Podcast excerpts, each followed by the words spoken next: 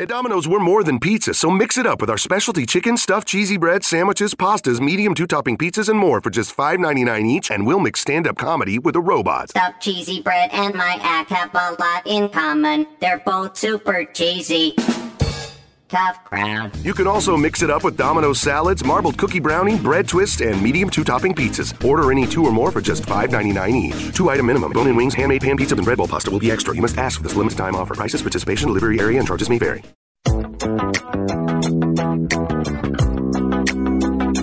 Gator fans, get ready for another Dooley Noted podcast with your host, veteran sports writer, Pat Dooley. Okay, welcome into another edition of the Dooley Noted Podcast. Appreciate everybody for clicking on.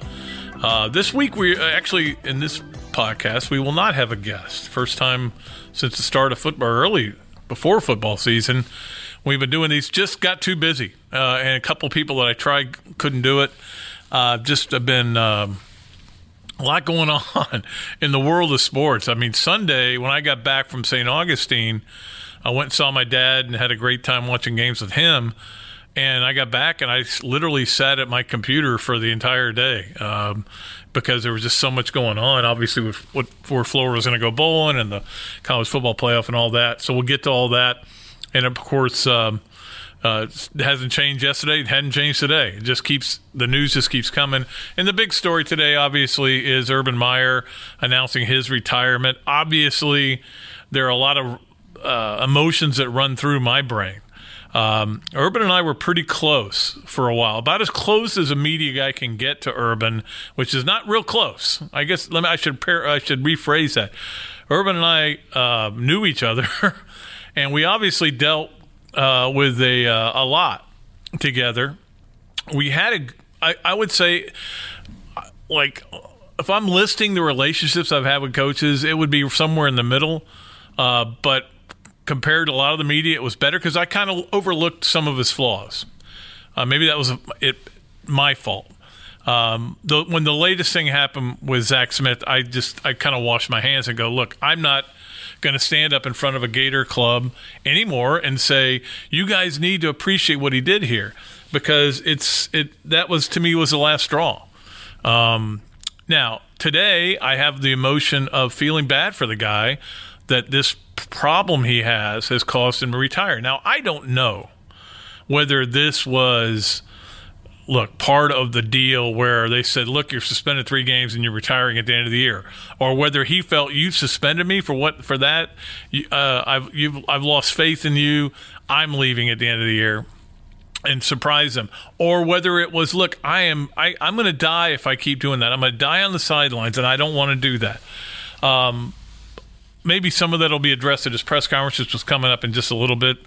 But all I know is if you watch the Maryland game, and we've seen this during the year, he, he, he uh, fell to his knees with a headache at one point. But if you watch the Maryland game, the guy looked like he was dying on the sideline. He literally looked like he was trying to keep his scalp on because his head was obviously bothering him. Uh, and I feel bad. That part of me feels bad for Urban. It feels bad for uh, what he's had to go through. And it's pretty clear to me and clear, I think, to a lot of people, he needs to quit coaching football. You're set for life financially. You're set for life. You can go back to ESPN. They'll take you. They take. They'll take any coach who gets fired. It's, it's a rule, I think, that they have to. Or you can do. You could go work for the Big Ten Network if you really want to work and you want to stay busy. Um, or you could just travel and hang out with your wife. Um, you know, watch your kid play um, football. I'm not even sure where Nate's going. I, I think he may be going to Cincinnati. Um, enjoy your grandkids, stuff like that. Just have a normal life. I mean, you're awfully young to have to do that. But what what my fear is is that, and and I'll tell you what. Uh, let me get to that in a minute. My fear is that after a year, he goes, you know, I'm feeling great. You know, I, I tried a new uh, drug and it's working really well. I think I'm ready to go back. Uh, the Cleveland Browns job is open. Let me give that a shot. I, I, and he and he's right back where he was. Um, but look, Urban treated me unbelievably well in, in a lot of areas, uh, helping out with our golf tournament, helping with my dad. He, he came out to our tournament a couple times, and I, I, I do have those memories, and that, that is going to stay with me. But the negative part of it, I just can't overlook. I can't overlook a guy who looked the other way on domestic abuse, and that's all there is to it. Um, and so that's all I really want to say about that. Um, but I'm telling you, if he does that, if he sits out seven months, eight months, nine months, and then all of a sudden his name gets linked with a job, and uh, Brian Kelly retires, or um, uh, you know Nick Saban retires, or Gus Malzahn gets fired, or an NFL team's calling, and he goes to it. All the Ohio State fans right now are pretty much in his. He can do no wrong he got he the, the, the university screwed him over, and he's uh, he's a great guy, and he's done so many great things here. And all they're they're feeling nothing but but sadness and remorse that he has to leave because of what he's done. But if he does that again, they're going to hate him too, the way Florida fans hate him. And I do think Florida fans are a little misguided in that hatred, and that it's so vicious for all the things he d- did here.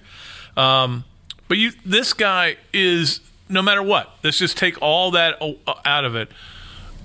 One of the three or four best coaches I believe that's ever coached this game. And one thing I look at more than anything 7 0 against Michigan, 17 2 against his rivals here. And that would be obviously Georgia, FSU, Tennessee, which was a rivalry. I don't know if it is anymore. And then the one game against Miami. The guy's amazing at, at winning those kind of games and, and owning Jim Harbaugh. The happiest guy in the world's got to be Jim Harbaugh right now. He's going to be going, uh, Urban, I don't have to worry about that anymore. Oh, what a relief. Thank goodness. Um, but, uh, you know, the legacy of Urban Meyer is a very complicated, messy one. Um, if you're just looking at results on the field, He's right up there, I think, behind Bryant and Saban. You could argue Bud Wilkinson. I'm going way back for all the games they won. You could argue, you can even argue Dabo a little bit. I, although I think to do it at the in the SEC and the Big Ten's better than doing what he's done in the ACC. But still, I, I think he's I think he's third all time. That that would be my opinion. But you can't get away from the other things, all the arrests here, all the looking the other way that happened here. Percy Harvin. Um, I know Gator fans now kind of love Percy, but Percy Harvin was a bad dude when he was here. The, the Aaron Hernandez stuff, obviously. Uh, this is a, this is, and I'm I this may be totally unfair, but there are three players that he had here at Florida that have committed suicide. Kyle Morgan, Aaron Hernandez, Avery Atkins. And I'm not blaming him in, in any way, but you know, there's there's when you when you see a stat like that, you're wondering why those things happen. Why those things happen to players that played for him. Now, I think they're all three separate incidents, and maybe I shouldn't even bring it up. So forget I said that. But it did happen. Uh, let's take a break on that positive note. We'll come back. We'll talk about the Gators matchup, uh, what I think of the Final Four, and uh, I got a million things to talk about. So, I, not having a guest is fine this week. You're listening to the Dooley Noted podcast at Gatorsports.com.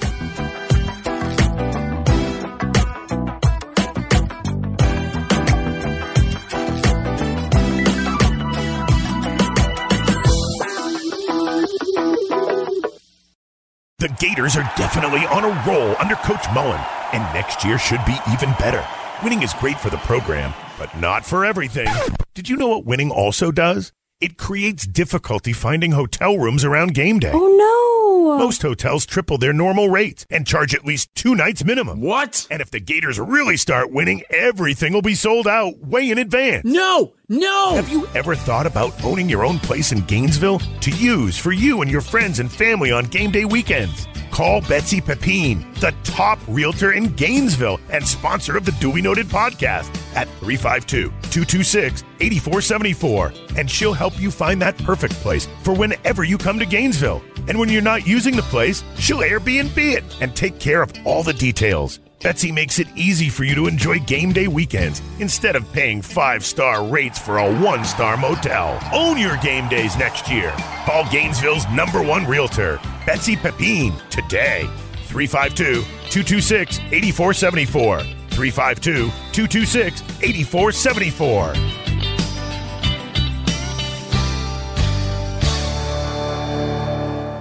Ticket City presents Why You Go to the Game to see the Florida Gators. That was the loudest the stadium ever was. That was a South Carolina game that Jarvis Moss blocked the kick to end the game. I had walked over at the Gator Walk, and he came walking through, and I had touched his hand, and then he blocked it with that hand, so I was totally good Okay, luck. so Put yourself in the um, action I told with everybody Ticket City. Visit Wednesday and Thursday Florida was going to the Peach to play. Michigan, and the only thing that would change would be if Georgia beat Alabama. So I'm sitting there with my dad, we're watching that game, and I, I'll be honest with you, I'm rooting for Alabama.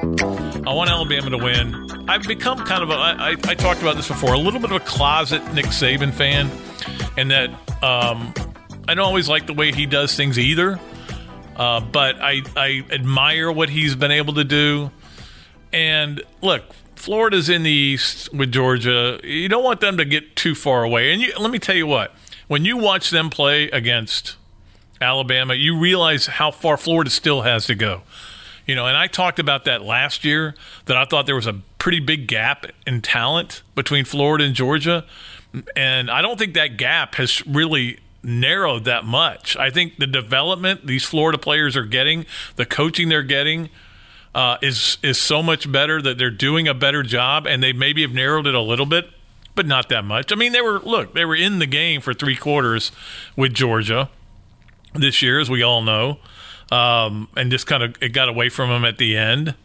Uh, but Georgia's Georgia's better in Florida right now. It's a better program, and it's a be- it's it's better coached. Um, so, uh, but while that was going, it's 28-14, and I'm like, you know, this isn't the worst thing in the world. Even though I'm rooting for Alabama, this isn't the worst thing in the world because now Florida's going to go to the Sugar Bowl and probably play Texas, or probably it would actually be Oklahoma because Oklahoma would have been out of the uh, college football playoff. And, while Florida can't score with Oklahoma, who cares? It'll be fun. We'll get to go to New Orleans for for five or six days. Um, so I was I was okay with that, and then just sit there and watch what happened. Obviously, the the fourth down punt, fake punt, was just a dumb play. I've talked to Georgia writers who are very. I, I, one thing about the the guys that cover Georgia, they're very uh, objective. We all should be objective. I'm probably not as objective as I should be because I've lived here so long, 31 years covering this team. Uh, grew up a Gator fan, so I, I sometimes I I'm upset with myself for not being more objective. I like the the fact that the Georgia guys are pretty objective, and they're all saying the same thing. And I pointed this out in my column. Not only did Kirby lose the national championship chance, lose the SEC championship, lose the game, lost over, half a million dollars in incentives. He lost something really important for the SEC and having two teams in for the second year row. And you know what else he lost? Any momentum towards a bigger playoff. Now, I, I've talked about this why I don't think necessarily that a, that an 18 playoff makes sense, and a lot of it has to do with this year. The fact that you could theoretically had Pitt Northwestern go um, to a playoff, which they don't belong in a playoff. But any momentum that it might have been built up from last year would have been even bigger this year because you would have had two SEC teams and Notre Dame in. So that meant three conferences would be left out. So he cost us that. It was a dumb call. It wasn't. It wasn't the dumbest call in the world in terms of what he called. They had a play that would have worked had Alabama not had a coach on their sidelines who's pretty smart. And that's the thing. They said, well, if we'd snapped it quickly, a guy was uncovered. Well, you still had to pick up 11 yards. I I don't know if he, if if you could have done that and and the game was on the line. Well, we want to be aggressive. Try we're trying to win the game is what I've heard from Georgia fans. Well, punting it deep and making Jalen Hurts, who obviously has worked on his passing game, but I would take my chances on him being able to drive down a score than just giving him the ball in great field position like it like they did. Uh, the Jalen Hurts story was incredible. I, I literally like there are times when I go, I don't know about this. I don't know if I want to keep doing this. I'm getting old. I'm getting tired and sore and everything. But there, that was one of those. And I told my wife this. I go, that was one of those days when I go, man, I wish I was in the press box. I was wish, I wish I was in the press box and I was going downstairs to write that story and talk to the people involved. That was one of those unbelievable stories for him to come back and win that game. So um, that game was a great game. Obviously, the uh, the Texas Oklahoma game was really fun to watch. The UCF game, you got to give them credit, and I've never not given UCF credit, not one time. I give them all the credit in the world for what they've done. They're an amazing football team. Do they belong in the playoff? Not in a chance. There's no way they do. Uh, there's no path for them to get in, even though Bill Han- Hancock keeps saying there is. The only path for them to get in is that nobody wins. Everybody has at least three losses, I think, because there just isn't a path for them to get in, and that's fine. I have no problem with that. Because I think when when you play the schedule that they are, they play because they have trouble. Now they don't want to do the two for ones and so USF does. Florida's playing a U, USF on a two for one. They don't want to do that. Uh, but but but irregardless I mean we can talk about this all day but it doesn't really matter. They're not in. They're actually going to a pretty fun bowl game in Phoenix. Uh, I'm not sure actually in Glendale, but I'm not sure how they're going to travel for that game. Uh, I'm not sure how motivated LSU is going to be. We'll get into those games in a minute. But obviously on Sunday, I'm sitting there waiting for the uh, the four, and there was a moment where I'm sitting there and they're getting ready to unveil the fourth team, and I'm like, "Holy cow, this could be game changing uh, if they put Georgia in. This could change everything I'm writing, everything we're doing. It would put Florida back in the Sugar Bowl." Uh, but they didn't, and they shouldn't. And and my reasons are pretty simple. Look, Georgia had their chance. That's number one. Number two, uh, Georgia had two losses. Oklahoma had one. Oklahoma avenged its only loss. Georgia had a really bad loss to LSU in Baton Rouge, where, by the way, the momentum changing play of the game was a fake field goal that didn't work. Kirby, you might want to think about getting rid of those. Um, and but there was a moment where you know you kind of almost felt your heartbeat a little faster, like, well, what are they going to do? But you knew pretty much what they were going to do. They were going to go. It was a safe choice. You know, I know Scott Stricklin is on that committee. I haven't really specifically talked to him much about that pick. We talked about a lot of other things the other day, but you had to go. You had to go with Oklahoma. I mean, here's a team that's put up unbelievable numbers. Probably going to have the Heisman Trophy winner. Um, they were um, okay, so their defense stinks. It's the worst defense to ever play in the playoffs. They made some plays when they had to, though. Made made them against West Virginia. Made them in this game.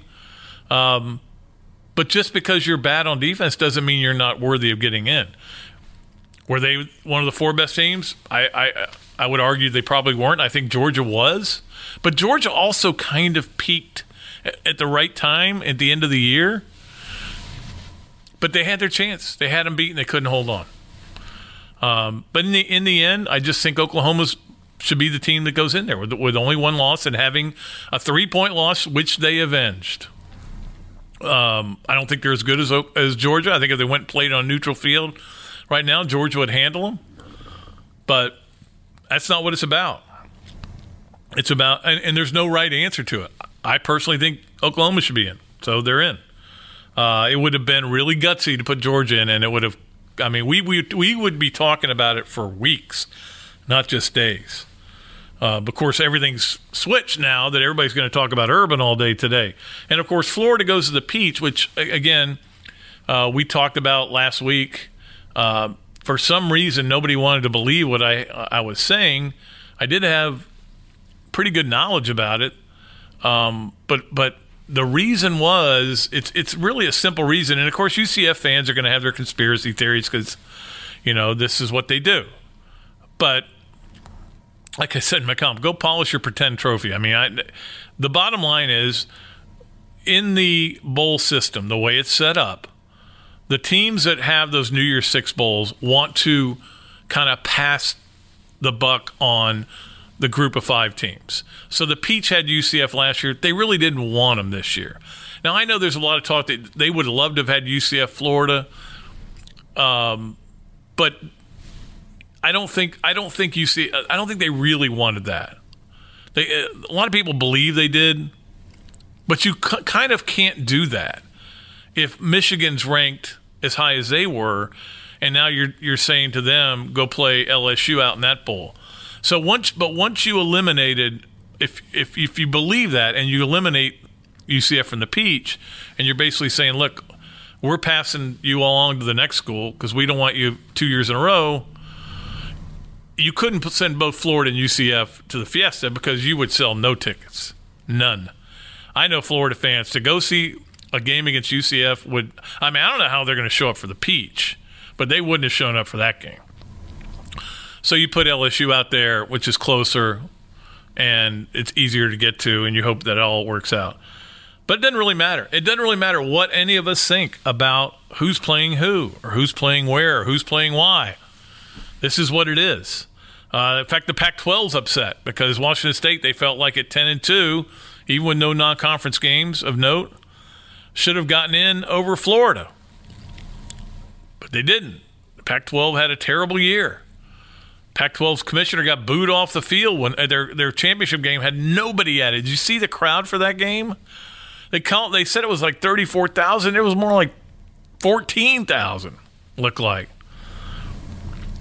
So, you know, in in the end, I think it all works out. I don't know that it's left us with a ton of compelling games, but because there's so much SEC in it, uh, it is weird not to have Florida State. And I'll be totally honest, it's weird because you're like, well, when's FSU play? I want to be able to root against them. Yeah, they're they aren't there. Um, so anyway, that's where we are with all of that. Um, a couple things, and I'll take another break. I have to time the breaks out a little bit better. Uh, but but just so you guys know, we're not going to always have guests going forward. We're going to continue doing the podcast every every week except Christmas week, and then uh, obviously going forward through basketball right up through the spring game. We're going to continue to do this this weekly podcast. They probably won't be quite as long. They probably won't have as many guests, not every week. Um, football season is where we really want to hit it hard, but we're going to try to make them still really interesting. Uh, so I'll get to some of the other things. I did want to mention this feeling that Jalen Hurts stuck by his team. He was a great teammate, and and it all paid off for him in the end, which is all true, and I agree, and it's a great story. But it doesn't mean that because you transfer somewhere that you're a bad person or you're you should be criticized. You know, Baker Mayfield transfer. How'd that work out for him? Uh, Cam Newton transferred. It worked out pretty good for him. Guys transfer all the time. I give Jalen Hurts credit for sticking it out, but I read a story, and I think it's important to note this that when when when after that championship game last year, and he was replaced by Tua, and he's in he's in the hotel with his parents, and he's crying. What do we do now? So winning wasn't the most important thing that day. Now I don't blame him for crying and feeling that way, but it can't be both ways. You know what I'm saying? And I'm not criticizing him in, in any way for that. But if winning was all that mattered, he wouldn't have been upset after they won, right? But I do get why he's upset. Am I making any sense at all? You know, Jake Coker transferred, won a national championship. Um, Nick Marshall transferred and, and, got to a national championship game. There's nothing wrong with that. Nothing wrong with doing what's good for you. Florida's about to get a kid from Louisville, uh, defensive player is one, one of their best players. Nobody's complaining about that. I just don't think it's it's. I think it's a great story, but you you can be, you can tra- not transfer or transfer and still be a great story, and people shouldn't criticize kids who transfer. I just think it gets crazy. Now, one thing that's going on right now, as you're seeing, everybody keeps asking me about recruiting. Recruiting. How well, I can't Florida recruit, and I keep telling them be patient, and you're seeing it pick up, and they're putting together for this year. They have a big recruiting weekend this weekend. They're flipping guys. Um, and again, I don't pay a ton of t- attention to it. Okay, I, I, notice on Twitter when a guy flips or a guy recruit commits or a guy doesn't commit or a guy visits. I just notice it. But you look at what they're doing for 2020. Um, that class is already uh, building up. I mean, they're going to build this thing up. Just everybody be patient in the recruiting part of it. And it's all going to, I believe strongly, it's all going to work out. One thing you have to remember is that Dan Mullen, when he came here, didn't have a lot to sell here. I know I've talked about this before, but think about it. He didn't have a ton to sell. And as the season went on, he had more to sell. Well, yeah, but you don't have that much to sell on offense. Well, they peak at the end of the year. The offense gets good, played some bad defenses, but the offense looked good. People look at Jachai Polite, the year he had, and go, hey, I wouldn't mind being that guy. So let me go to Florida all those things are helping them now go forward in the recruiting process and uh, certainly doing a, a, heck of a job so far. All right, let's take another break. real quick one. We'll come back. We'll talk about the different seasons of the year. Also, get into a little bit of um, the uh, the spreads, some early spreads, and of course, three things still to come. You're listening to the Dooley Noted podcast at Gatorsports.com.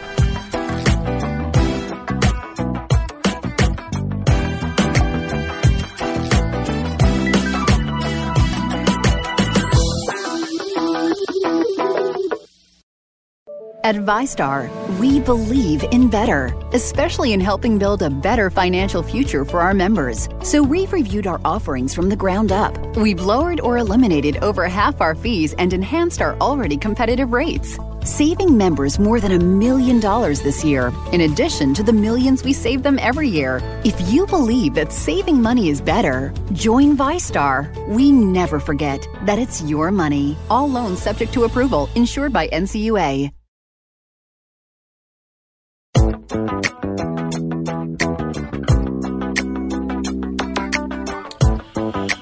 Okay, I uh, welcome back to the Dooley Noted podcast. Uh, a couple things I talked about the seasons. There are different seasons. You know, Steve Spurrier coined the. I, I believe this was his invention, right? Talking season in the in the summer, which is uh, was brilliant because it is talking season. Because that's all anybody does is talk, and nothing really happens unless it's bad. I, I've said this a million times. Nothing bad happens before the season starts. I mean, nothing good can happen before the season start. Ain't any news that comes out is always bad. But now we're in. We have three seasons in one. Even though the bowls are coming up, it's not bowl season yet. Got to wait till next Saturday. But right now we're in voting season, we're in hiring season, and firing season, and we're in transaction season. And let me go through them one by one. Number one, voting season. Uh, a lot of a lot of uh, things I vote on, including the Biletnikoff Award. Uh, today, I've, I got my AP All American first and second team in. I, I did vote for Jachai Polite first team. I did vote for Martez Ivey second team. Uh, very heavy SEC lean, but look, the SEC had eight teams ranked in the final rankings. They they had the best players. I'm going to vote for guys that I think are the best players, and I have a better feel for them probably than I do for some other guys. It's hard. It's like I don't know that I should be voting on who's the best right guards in college football. Now I watch it and I pay attention, but really, do I really know who who had the best year at right guard in college football? Probably not. But it's part of the deal we do. Of course, all SEC. I had I was voted on that as well, uh, the AP version of that. And I did have C.J. Henderson on there. He didn't make it on the AP, uh, any of the teams, which I think is a travesty. But I think it was short sighted. I think too many guys. And I talk about how I just talked about how I don't know that I'm best suited to, to, vote for the best offensive guard, but I'm I think I'm pretty well suited to vote for the best SEC defensive backs. I've seen all of them play a lot. And CJ Henderson had a great year. He just didn't have a lot of picks because he didn't throw his way a ton. And when he was out of the Georgia game, Florida's secondary fell apart. And he was without Marco Wilson this year. Um, I put him on there. The coaches did as well, and I agree with them. They uh, they voted, or the, we did. The, I did not vote for um, Mark Stoops as coach of the year. It's I we talked about this with Laura Rutledge the other day. That's as good a choice as any. I voted for Dan Mullen, and because he went from four and seven to nine and three, and and I've seen close up the transformation that's happened with this program. Uh, but you could have voted for Saban, and I would have said, yeah, I almost did. In fact, for National Coach of the Year, and maybe I'm contradicting myself, for National Coach of the Year, I did vote for Saban. So, uh, you know, I think on a national level, he ha- he is the Coach of the Year. On an SEC level, it's a little different. Is that even close to making any sense? No, of course it isn't. Anyway, that's how I voted. In fact, I voted on the national poll. I voted Saban, Brian Kelly, and I think I voted Mullen third, as I recall. There's so many votes to take place. Um, but Martez Ivey did make it. Third time Martez Ivey's been on an All SEC team at the end of the year, uh, second or third team or whatever. Um, for the career he's had, he's very lucky to have been on that much. But I think Martez seemed to get it this year. I think you could have put Wani Taylor on there too. Um, I thought about it. There's a lot of good tackles in this league. Uh, and then, of course, the Heisman. Uh, I had to vote on that Sunday. I always take that seriously. I, I had one hiccup in my life and didn't take it seriously, and I always regretted it. And I'm not going to get into who it was. Um, but I can't tell you who I voted for because the, the Heisman people don't allow it. I will tell you this. It came down, I watched Saturday's game, and it changed my decision just enough to vote for somebody, one, and somebody, two, that I probably would have had reversed going into that week. And I'm, I, again, I'm not trying to make it like, well, that game changed my.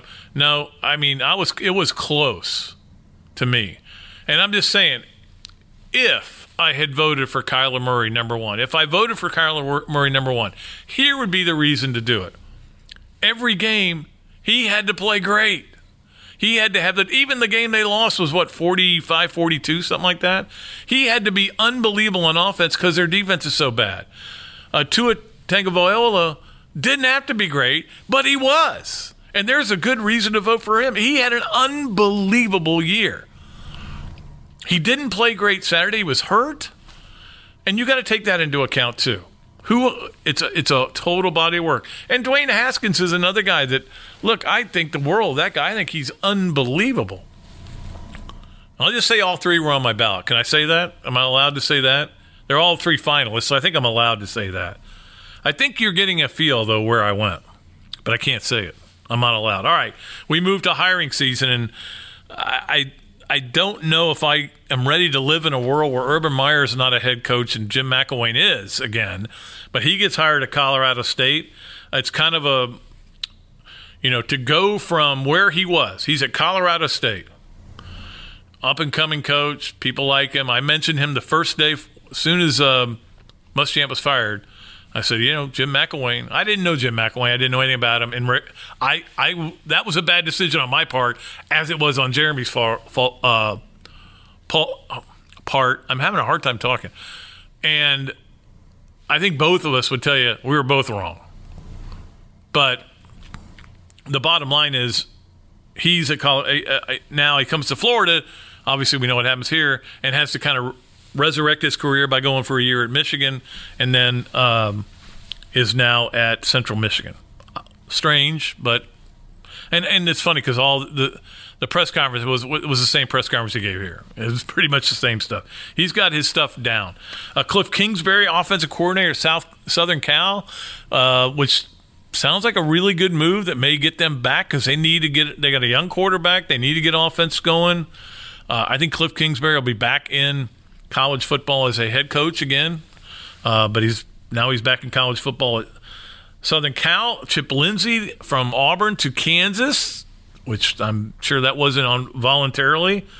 Um, and then uh, Walt Bell, who was the offensive coordinator at, at FSU, that didn't go well. Uh, he's one of he he is now the head coach at UMass, and according to at least one report I saw, he took a pay cut, which tells you he was kind of shoved out. The the, the whole negative um, connotation. Uh, that's not what I'm trying to say. The the book on Willie Taggart is he struggles to hire assistant coaches. And Walt Bell was one that raised some eyebrows, like, really? He's going to be your OC? And you saw them play, guys. It wasn't just, certainly wasn't Walt Bell's fault. Um, their defense wasn't very good. Their offensive line wasn't very good. They make a lot of stupid mistakes. That is a total coaching problem. And supposedly they're going to make other changes too at Florida State. So you got all that going on. And then you got the transaction season going on where guys are announcing they're coming out and some are announcing they're not going to play in bowl games. Uh, Jarrett Stidham apparently is going out. No big surprise to anybody. Uh, Greedy Williams says he's not playing in the bowl game, but Devin White says everybody keeps saying I'm not playing. I'm playing in the bowl game. Everybody's got, you know, whatever you're. I'm not blaming Greedy. I understand why he wants to. Although Greedy, you know, uh, and yet, you know, here's the thing. And you get on a bus. I was joking with somebody. Now that he's at uh, Central Michigan, McElwain go, well, here's the thing. We get on a bus, then we get on another bus because we don't fly planes. Um, Deebo Samuels isn't playing in the bowl game. Can't blame him. The guy's had an injury prone career. I would take the chance of playing in that bowl game. What are, they, they, the Belk, I think? Uh, Rashan Gary from Michigan, who's had an injury plagued year. as well. Uh, Ed Oliver, who's had an injury plagued year and and hasn't gone along with his head coach. Um, AJ Brown's going pro, so a lot of stuff happened like that. The word is that Kelly Bryant's going to Arkansas, and then everybody says, "No, no, no, that's not true." I don't know where he's going yet. It's supposed to be Auburn or Missouri. If he goes to Arkansas, and Kelly Bryant, I got no problem with you transferring. What are you doing? They stink. You go to Auburn, you go to Missouri, you at least got a chance to do something. Now, I, I personally think Kelly Bryant is a good quarterback, but not a great quarterback. I think he's was surrounded by great talent, and I think they made the move they made because they saw what Alabama was doing with Tua, and they said we can't beat them with Kelly Bryant. But Kelly, an, a, a good quarterback going to Arkansas is still got a recipe for like four or five wins. I, I, if he does that, I, I, don't think it's the smartest move, but it's his life, as we've talked about a million times. So, we, so those were the seasons that we have going on. Let's take a quick break. We'll come back with more. I'm going to give you the early spreads on the SEC games as well as three things. You're listening to the Pat Dooley Dooley Noted podcast at Gatorsports.com.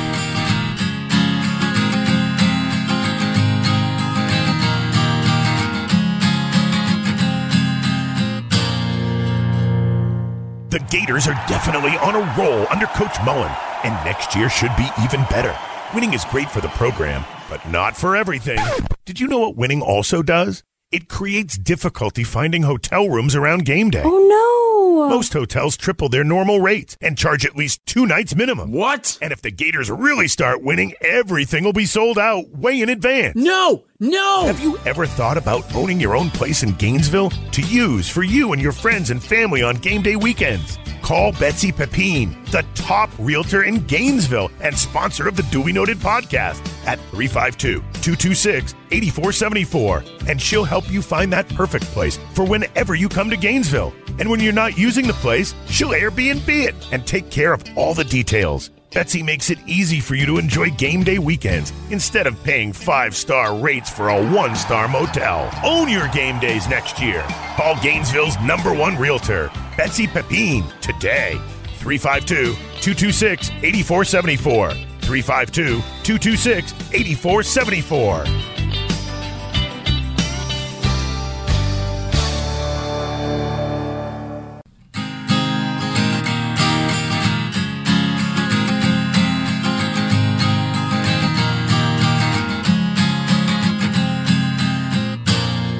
Okay, some spreads. You want some spreads? We're getting look. Not a lot of Florida Michigan talk. We're going to save that for down the road. In fact, I'll make sure we have a guest come on to um, talk about that game. Somebody who knows the Big Ten a little bit better than I do. I mean, I know Michigan is really good defensively. Their numbers, and, and then they gave up 62 to Urban. And you know, I'm the one who asked Dan Mullen on the uh, teleconference the other day, "Are you going to call Urban?" He goes, "Yeah," but he never thought he'd be calling him. Going, "Hey, I thought you're leaving." Just, just another note on Urban. I've had his text message and I text number for a text number, his cell number for a long time, and we've talked dozens and dozens of times. But I didn't talk to him after the the whole thing because I just, I like I said, I washed my hands, and I, but I did try to send him a, an email or a text and just say, "Hey, good luck with whatever you decide to do." Um, you know, and just just that simple. Uh, unfortunately, he's changed his cell phone number and deleted a lot of things out of it. But at any rate, I, I, w- I wish I could have just said, hey, you know, regardless, I, I don't agree with what you did. I don't like the way you acted. I don't like the way you enabled and or have ever enabled. And I finally was fed up with it. But I don't wish you any harm, and I hope you are okay, and I hope you find some peace. I do. I really do. You may not. I do. All right. Some of the spreads. Alabama already a 14 point favorite over Oklahoma. Here's the thing, though, that I keep going back to in this game, and we'll talk more about it in the future. If Tua, who's had surgery now on his ankle, if that thing doesn't respond the right way and he doesn't get the practice time, the Jalen Hurts story is incredible. But I don't think that Alabama team is scoring with that Oklahoma team with Jalen Hurts at quarterback. So if I was a better, as we all know I'm not, and as, as we all know, the, the locks I've given you have ended up being disasters for the most part. If I was a better, I might grab Oklahoma in 14 right now. And then, oh, uh, Tua's not going to play. Uh, well, yeah, now all of a sudden the spread comes down. Uh, but Alabama's really good, and, and they make plays when they need to. I, I will would. There's no way I would pick anybody but Alabama to win the game. 14 seems a lot. Clemson 11 over Notre Dame, and um, that a lot of it is because nobody really thinks Notre Dame's that great. But they're 12 and 0, and they played a decent schedule, and I don't know how good they are. I really don't because I watched them against FSU. It was freezing cold. FSU didn't want to be there, and they and that was with Wimbush, and they they handled FSU. They're clearly better than them, but who Florida handled them. Um, I, I, watched some of their other games. Obviously, the Syracuse game kind of sticks out as them taking care of business. Beating Michigan is, you know, huge for them. Um, I just don't know how good they are, though, and I don't know if they can stay with Clemson. We'll see. Uh, and by the way, Miami three point favorite of Wisconsin. But I want to get to the SEC ones. There are 11 SEC teams playing in bowl games, including Alabama. Only two of them are underdogs.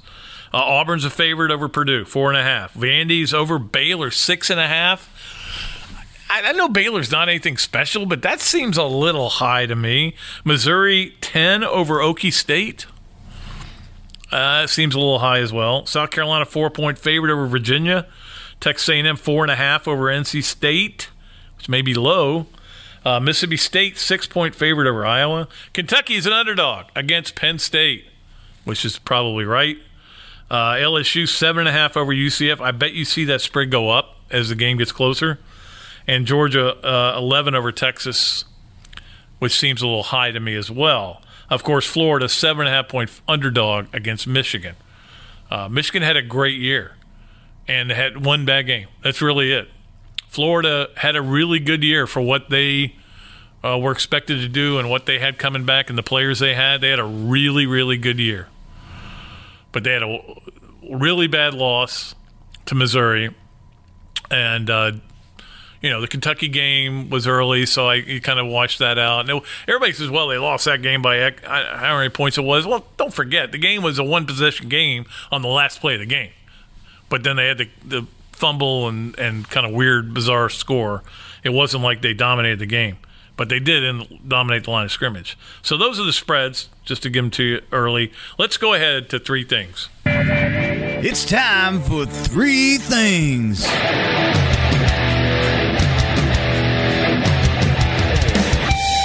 Okay, thing thing number one. Thing number one. Um, I, I I will I will say this again. There aren't too many bowl games.